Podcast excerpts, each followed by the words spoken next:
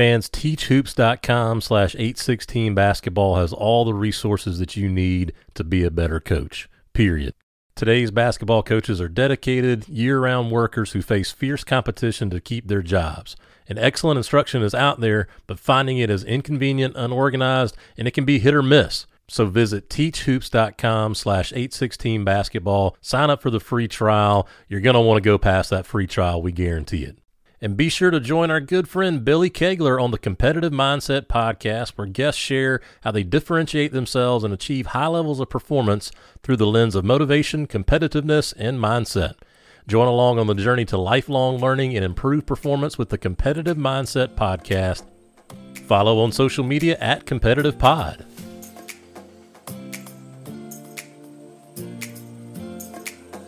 Hello and welcome to the Greatest Games podcast brought to you by 816 Basketball. I'm one of your hosts, Brian Rosefield, and I'm joined by my co host, Chris de Blasio. Thank you, Brian. Pleasure to be here as always on the Greatest Games podcast. The chance for us to catch up with basketball coaches from around the country and have them tell us about their greatest game.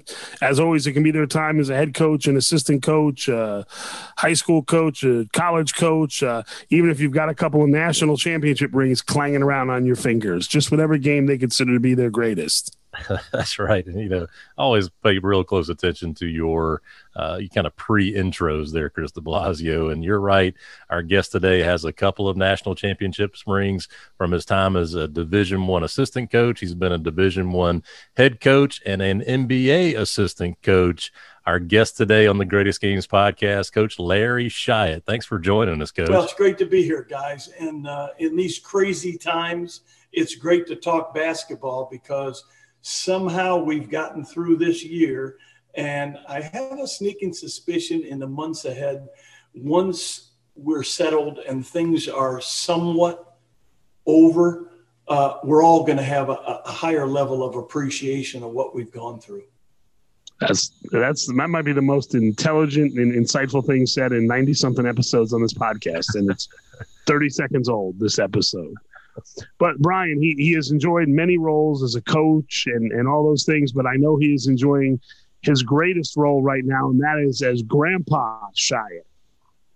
Grandpa's got three, and we we just found out last week we have number four coming in August. So that's been fun. Uh, wouldn't you know? I stepped away from basketball a year ago, July, uh, with the Mavs, and uh, wouldn't you know, six months later, this thing hits, and we, we really haven't had a chance to spend the, the quality time we wanted to with those family members. But you know what? Like I said, June, July, August, whenever it is, we're going to have a ball and we're going to party like never before.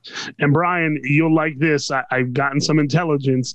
Uh, Coach Shyatt has a boat up on the lake up there in the upstate, so we can enjoy some time on the boat in the upstate as well but you know what? We we actually people thought we were pretty good coaches out west when we won the thing in Wyoming. And we talked about Pam and I retiring in the Denver area just because we loved it there. But it, it's not home for our three boys. Uh, Clemson and South Carolina was home for our three boys. They all went there. Two of them played for me for a year. And so we decided uh, we're at the cliffs at the vineyards about 30 minutes north of Clemson, maybe 45 minutes south of Asheville in the mountains here. It's been beautiful. Uh, Pam's probably sick of me by now, but uh, it's time that we we needed to spend together.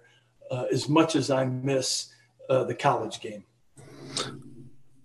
Well, I tell you, you, you mentioned that that Colorado area. I was talking to to Sully the other morning, and he's getting ready to take a trip out there, and it is absolutely. I, I told him I said that it ruined the mountains of North Carolina for me, just how large and how expansive and what kind of views there are. But I'm I'm with you. I'm born and bred in South Carolina here too, and I just uh, it's it's hard. I, I, love traveling, love getting on a plane, but it's always great to come back where everybody is, and it's just I, I can hear that for sure. And what you what you just shared there, Coach.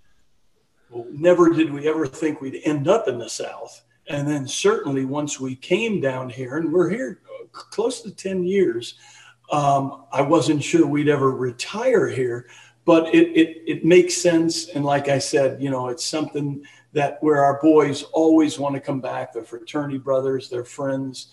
Um, and so it does make sense. We love it here. And uh, like I said earlier, you know, uh, Coach Carlisle and, and Mark Cuban were so generous and so kind to me those three years, but um, it, it wasn't a good fit. Uh, I think I've said this before.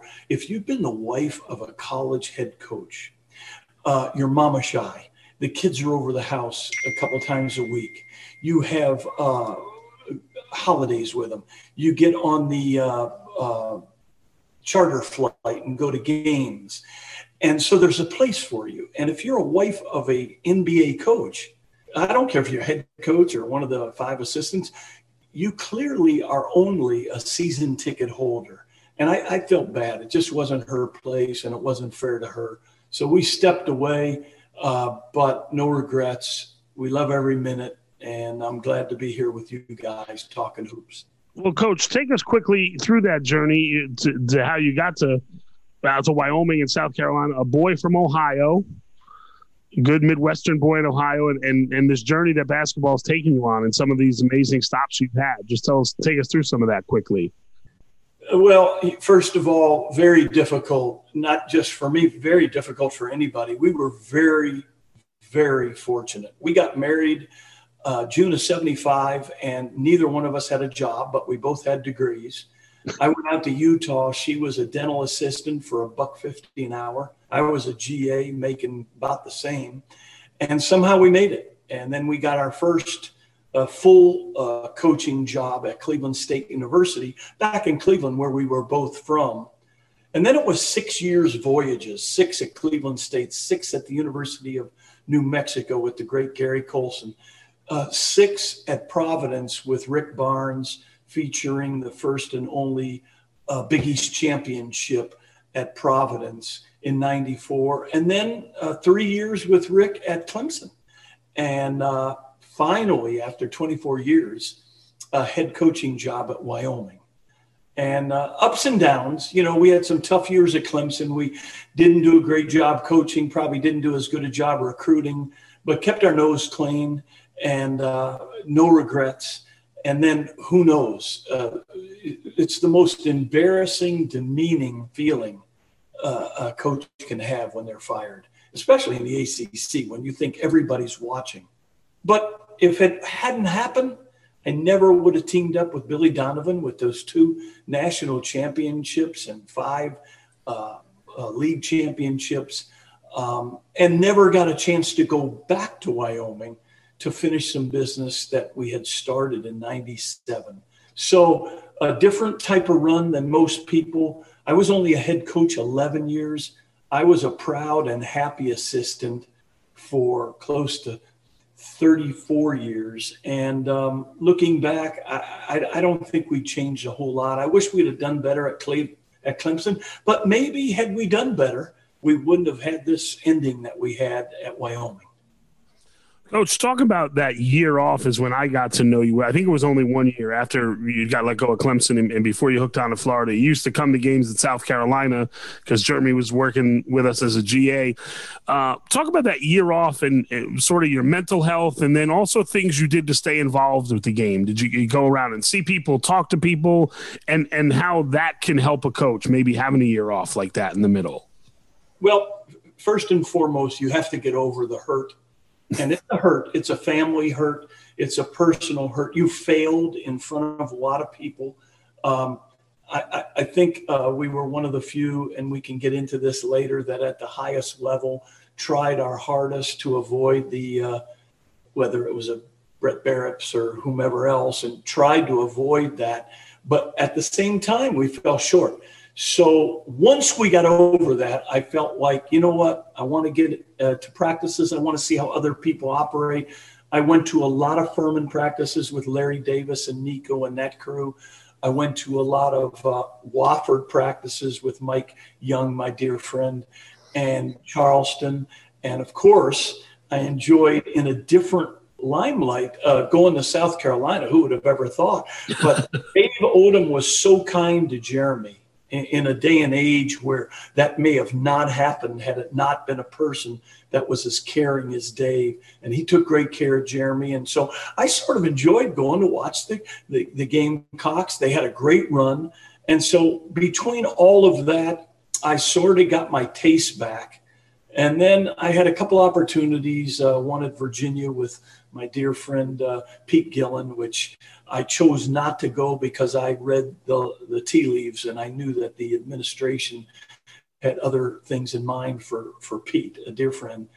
And that's when Billy called. I'm in the backyard in Clemson. Jeremy happened to be home for a day or two, and he called. And Jeremy said, Dad, I'll kill you if you don't do this. He's a great guy. They're terrific, but they're just coming up short.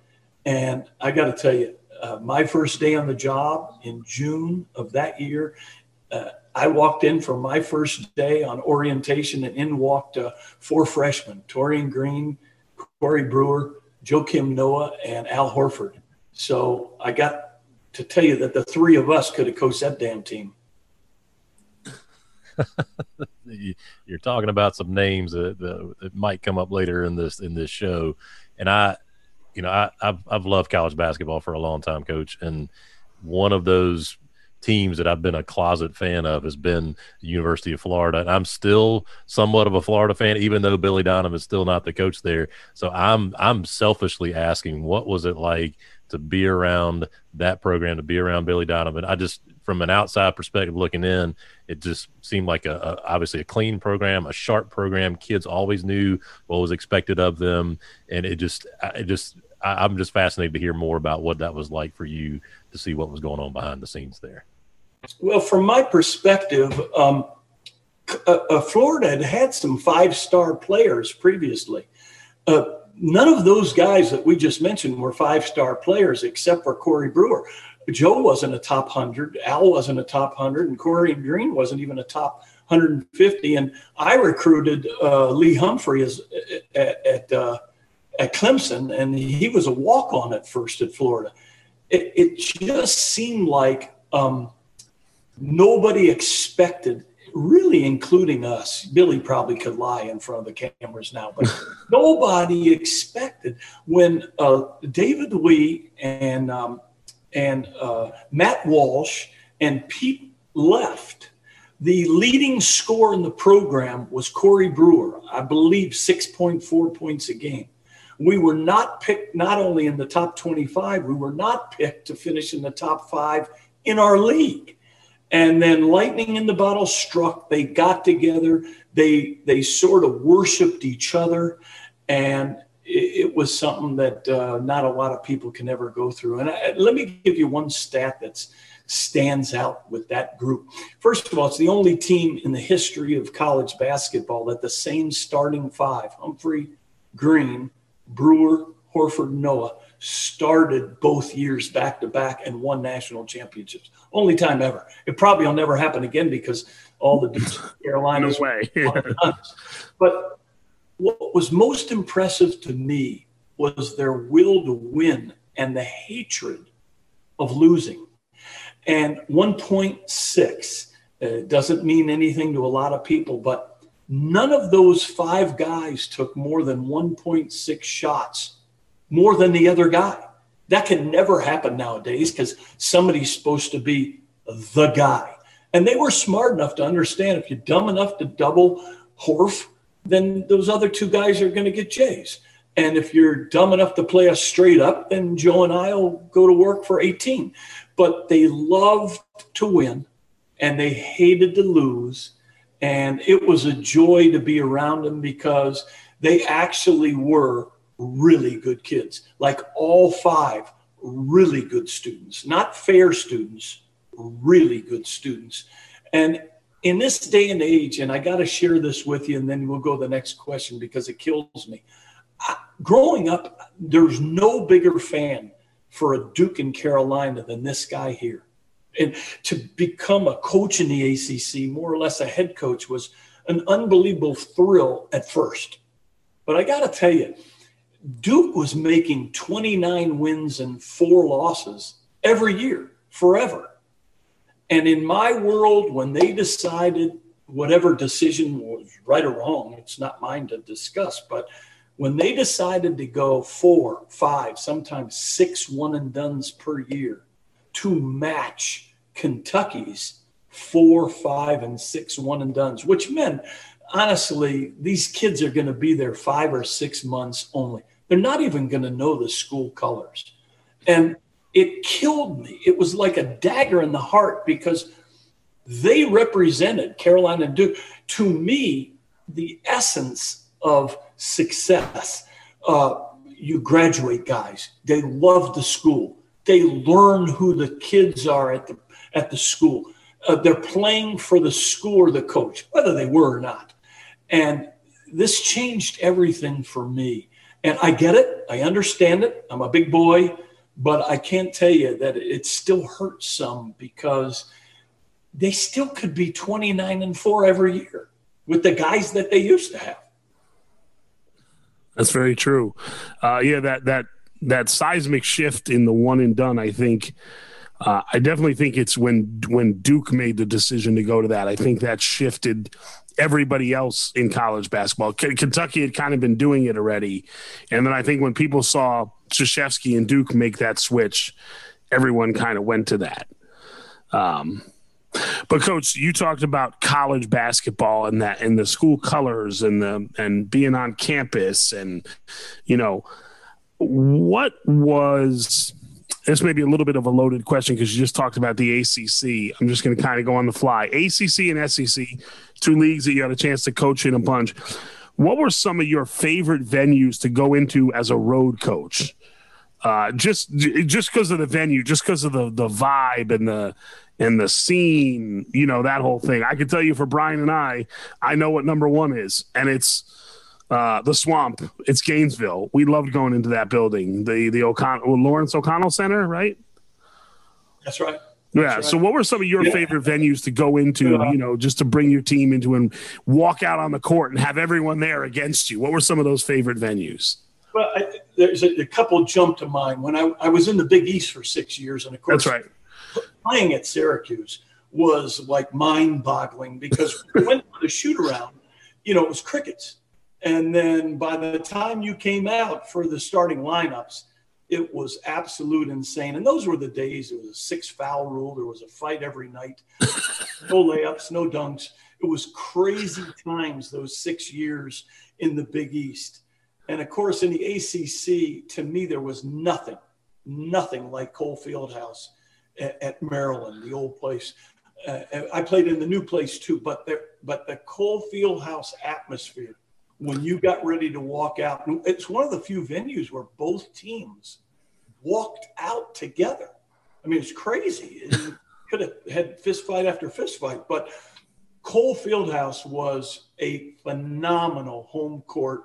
And uh, Gary Williams did it as in my years, especially as head coach, when he uh, went to the Final Four and then he won the national championship mm-hmm. during my five years. A great home court and then I got to tell you, my my five years back in the Mountain West, um, Fish, uh, Coach Fisher, who had taken that program, San Diego State, from really its infant stages.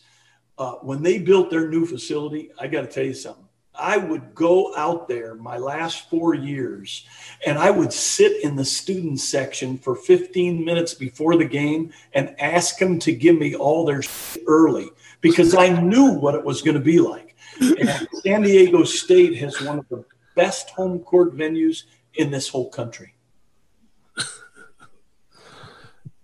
Yeah, give it to me. Give it to me right now. Whatever you got.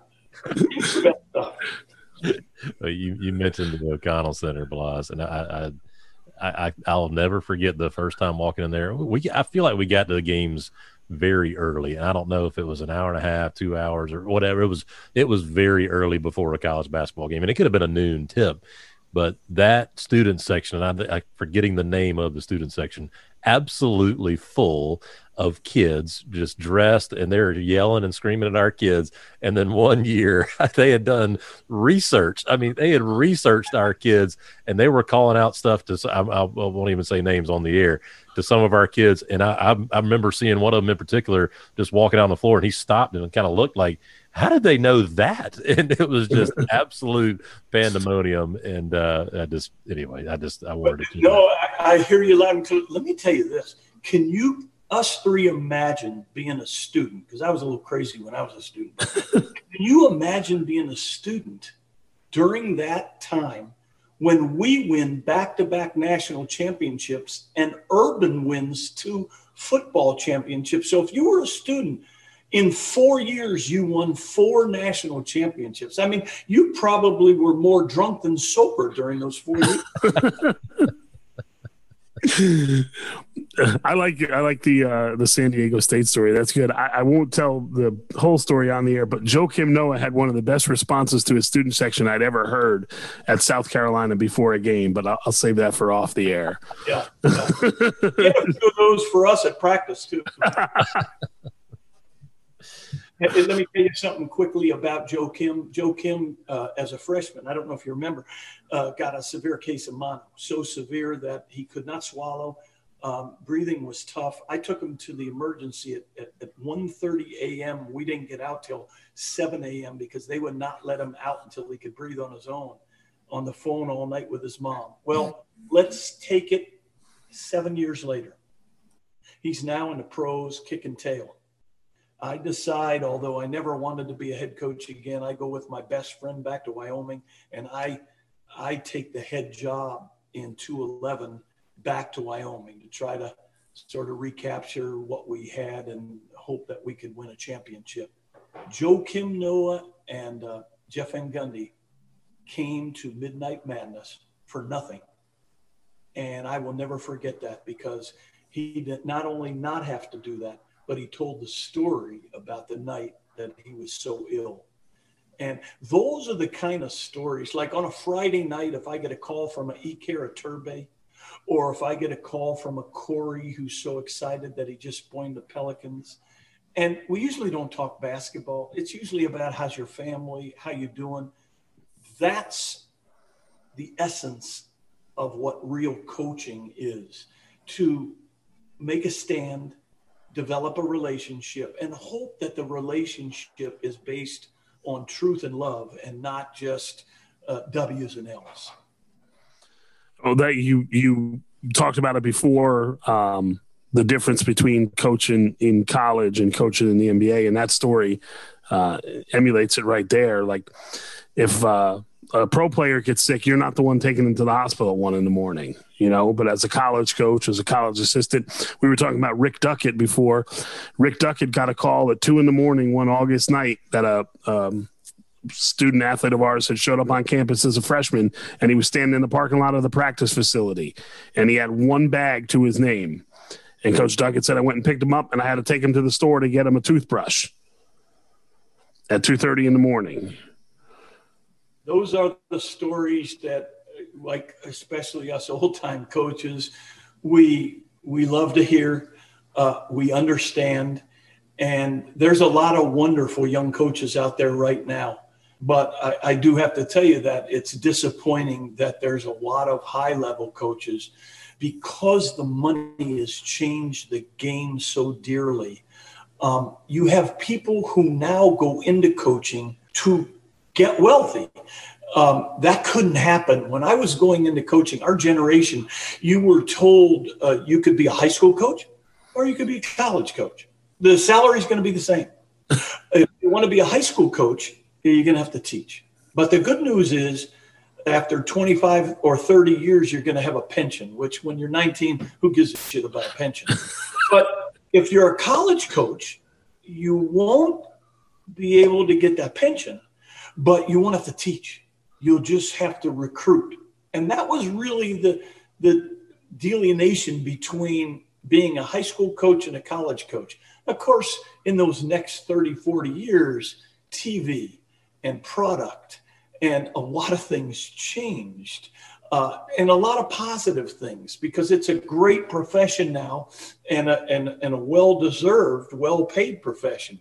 But consequently, the love of game is not quite what it was because it has become far more a lucrative profession than it is uh, coaching and teaching and mentoring, which you know, in those days, that's hey, that's what you want to do, Shy. You can coach, you can teach, you can mentor.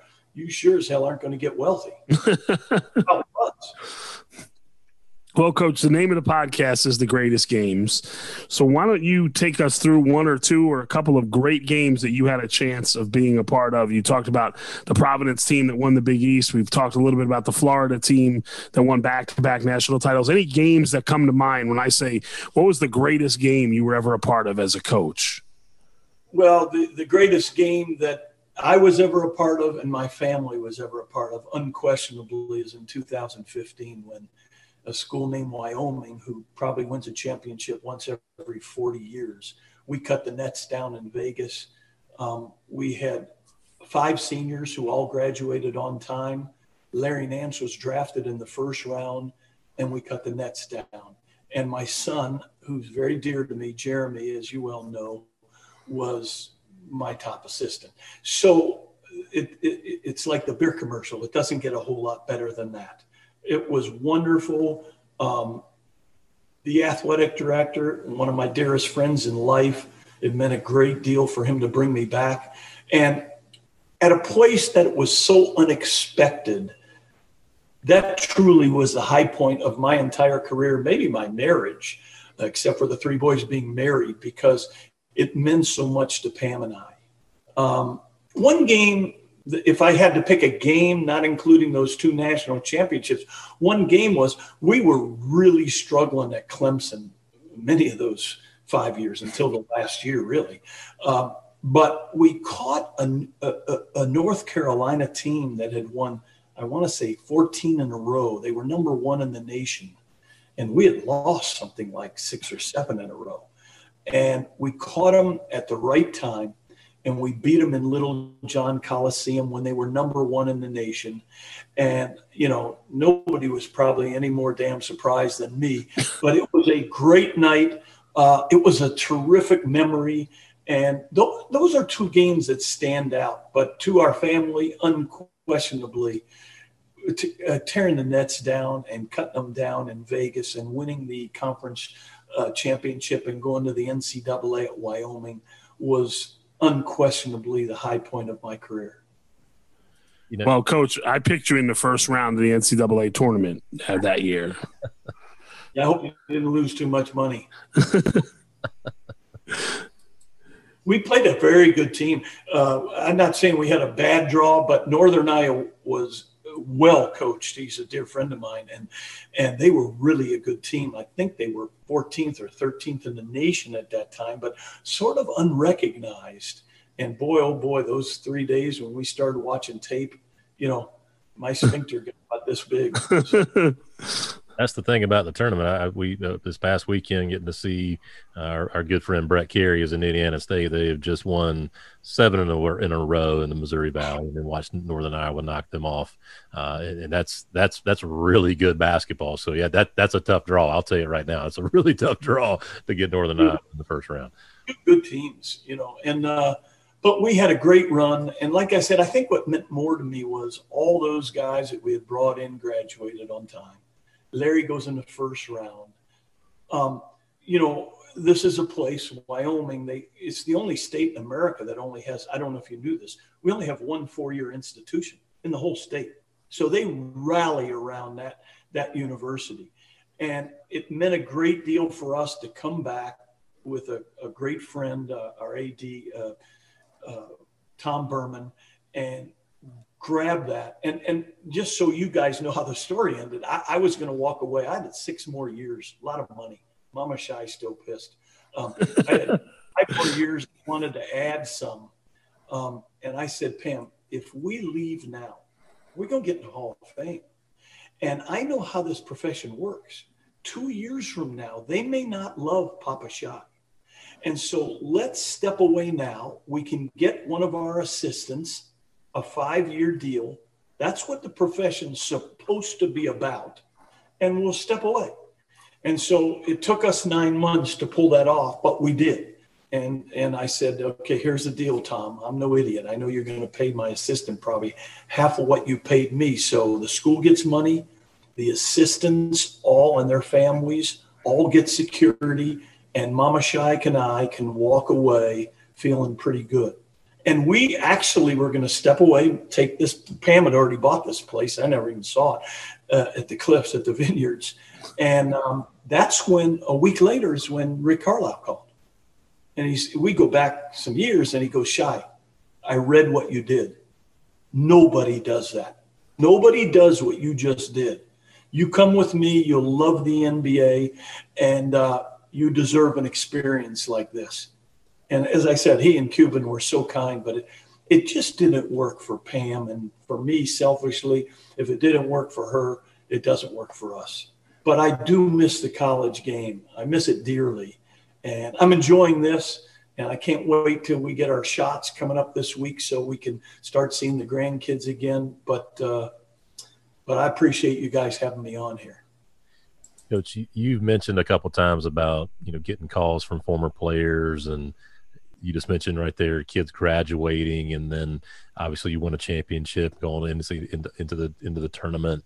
Um, this I don't know how to ask this question. I think the answer is going to be tough, but I've just been reminded of, of of basketball and the state of the game the last couple of weeks and um, that how much things have changed. We talk about the one and done, and it's not it's not a right or wrong. It's not good or bad. It's just so different. So I I'm asking you as somebody that's been successful on the floor and then obviously successful in loving humans and helping them get to the next phase of their life well where is the balance? And, and, is it even possible anymore? Is there too much money in college basketball to try to produce good humans and win basketball games or is it just you got to win basketball games? I hopefully i'm making some sense. I just i'd love to hear your thoughts on that balance well you are making sense and there's a lot of wonderful people we've been in uh, we've sort of been victimized these last few years of hearing and only talking about negativity and hatred there's a lot of good guys, there's a lot of good coaches, and there's a lot of good young kids.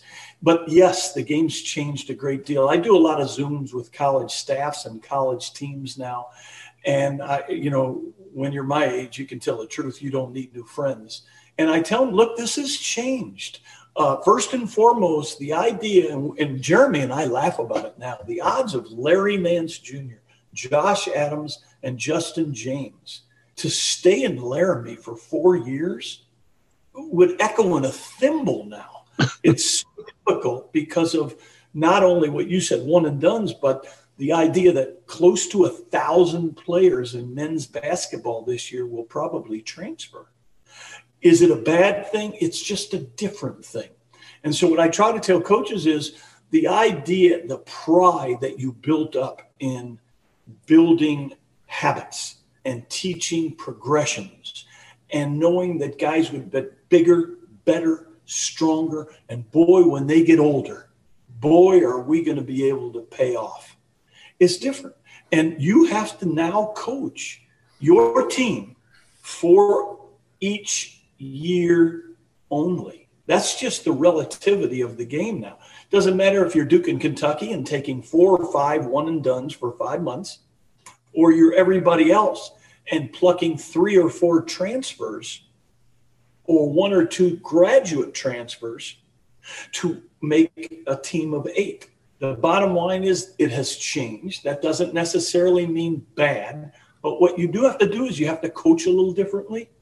You have to think a little differently, and you definitely have to plan a lot differently. Coach, I can tell you, uh, I thought your two greatest games would have been uh, January 25th, 2006 in Columbia, South Carolina, and February 8th, 2006. Uh, but you lost both of those games. So, I don't know. I'll tell you what, Dave Odom had our number on year two. No, year and, one. Year one. Year one. And, um, and uh, uh, Bruce Pearl had our time the whole time. We won two national championships and went something like two and five against them. And sometimes matchups, sometimes the mental psyche, and sometimes, in the case of those two guys, they're just really good coaches with really good teams. But let me let me throw this last thing out here to you guys. You know, when we won the first national championship, I think I told you you know, Corey Brewer was our leading returning scorer at 4.4. We lost Peep, Roberson, David Lee, the best, probably the best college player in the country, and Matt, Matt Walsh, Walsh of the league. And so we, to a lot of other people, we had nothing. We went on a run. I think we won 12 or 13 in a row. And all of a sudden, we come from unranked to top 10. Then we petered out. I don't know if you knew this. We were 10 and 6 that year in an average SEC. 10 and 6. Most people, if you asked your viewers, uh, 10 and 6, they would not be too excited. But we got lightning in the bottle. We won six games. We're now the national champions. What's incredible to me is three weeks earlier, we were 10 and 6. And now we were preseason picked number one in the nation. So the job that those guys had in year two was so dissimilar. And the job that Billy did, bringing in all of the football, basketball, hockey, anybody who had repeated in anything to give us advice and give us some philosophy. It was incredible to me to just watch it and and sort of watch it transform because it was a completely different championship than you can think of from the first year. Yeah, you're, you're so right. You guys started off unranked, got to 17 and 0, ranked number two in the country, and then you lost back to back to Tennessee and, and us at South Carolina kind of got stymied there for a little bit, won a couple more. Then you lost three in a row in February. I didn't remember this. Arkansas, Tennessee, and Alabama. And some some brutal locker rooms at that time too, and so you're going into the tournament, and you know you're going to be in the tournament, and that's when lightning in the bottle struck. We knocked off everybody in the uh, SEC, and we, including the uh, uh, Catlanta, and we we won that tournament, and then uh, it's six games, and people don't realize sometimes in the NCAA in the NCAA tournament, so many things can quickly happen. Could be matchups, could be injuries, illness, could be referees that have a bad game, could be just simply put, you don't shoot well that night. It's not the NBA. You're not going to have six other games. And so we really drew some great calls. Uh, we had some fights, but like I said, we won that first championship. Celebration took place, and here we are 48 hours later, and you're number one in the nation. And uh, if you think back three weeks before that, it's incredible. that is so true. So, coach, we like to end this here on a fun question. And you've coached in a lot of years. We won't get into how many, so we don't get your age, but a lot. And, you know, if I talk to somebody that played for you back at New Mexico, or one of the guys that played for you Providence, and one of the guys that played for you there when your championship year in Wyoming, Larry Nance, and I said, "What's the one phrase or saying Coach Shyatt says over and over again?" What would that phrase or saying be? And, and no, no four letter words here. No, you know, just a.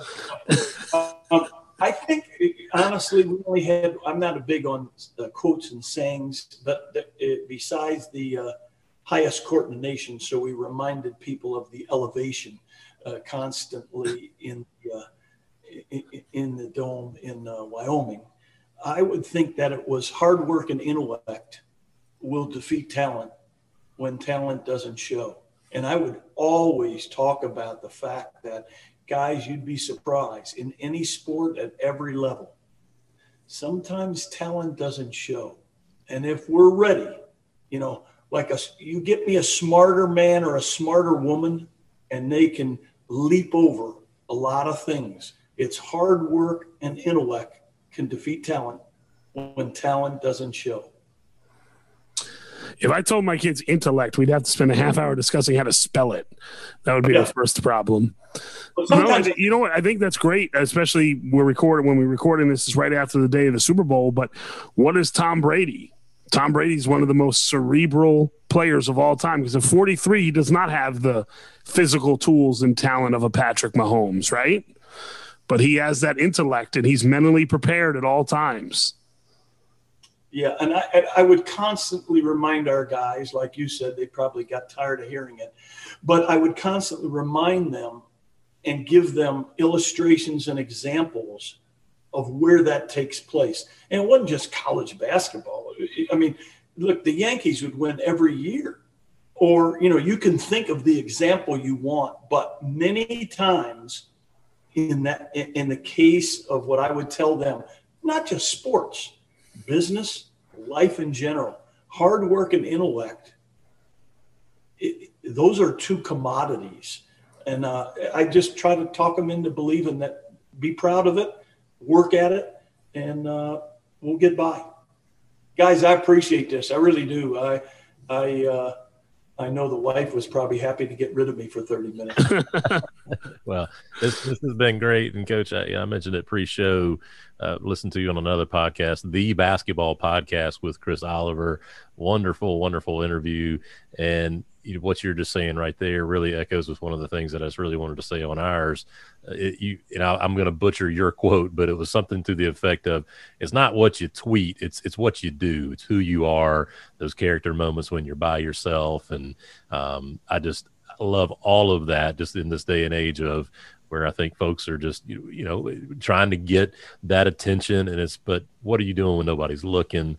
And that's that's the important thing. So I just I wanted to end on that. I think that was great great wisdom there. my, my boys my own boys would get tired of that. If you'd asked me my own boys, I would have told all three of my sons they used to get so tired of hearing it. But you know it, it's who you are and what you are when nobody's around that's really who you are. Uh, when no one's listening, no one's looking. That's really who you are. But guys, anything I can do, I I I, love uh, visiting with uh, college staffs and college programs. Before the pandemic, I I flew out to a number of programs and just observed the staff, talk to the staff, observe the players, talk to the players, and anything I can do down the road, you just let me know. Well, Coach, we, we appreciate that. We can't thank you enough for, for coming on the show. It's been a, been a lot of fun. Maybe we'll just have to have you back to talk more hoops as we uh, get closer to our 100th episode. Maybe we'll, like I said, have you back here somewhat sometime soon. But we'll go ahead and wrap this one up. For my co host, Chris Blasio, I'm Brian Rosefield, and thank you for listening to this episode of The Greatest Games.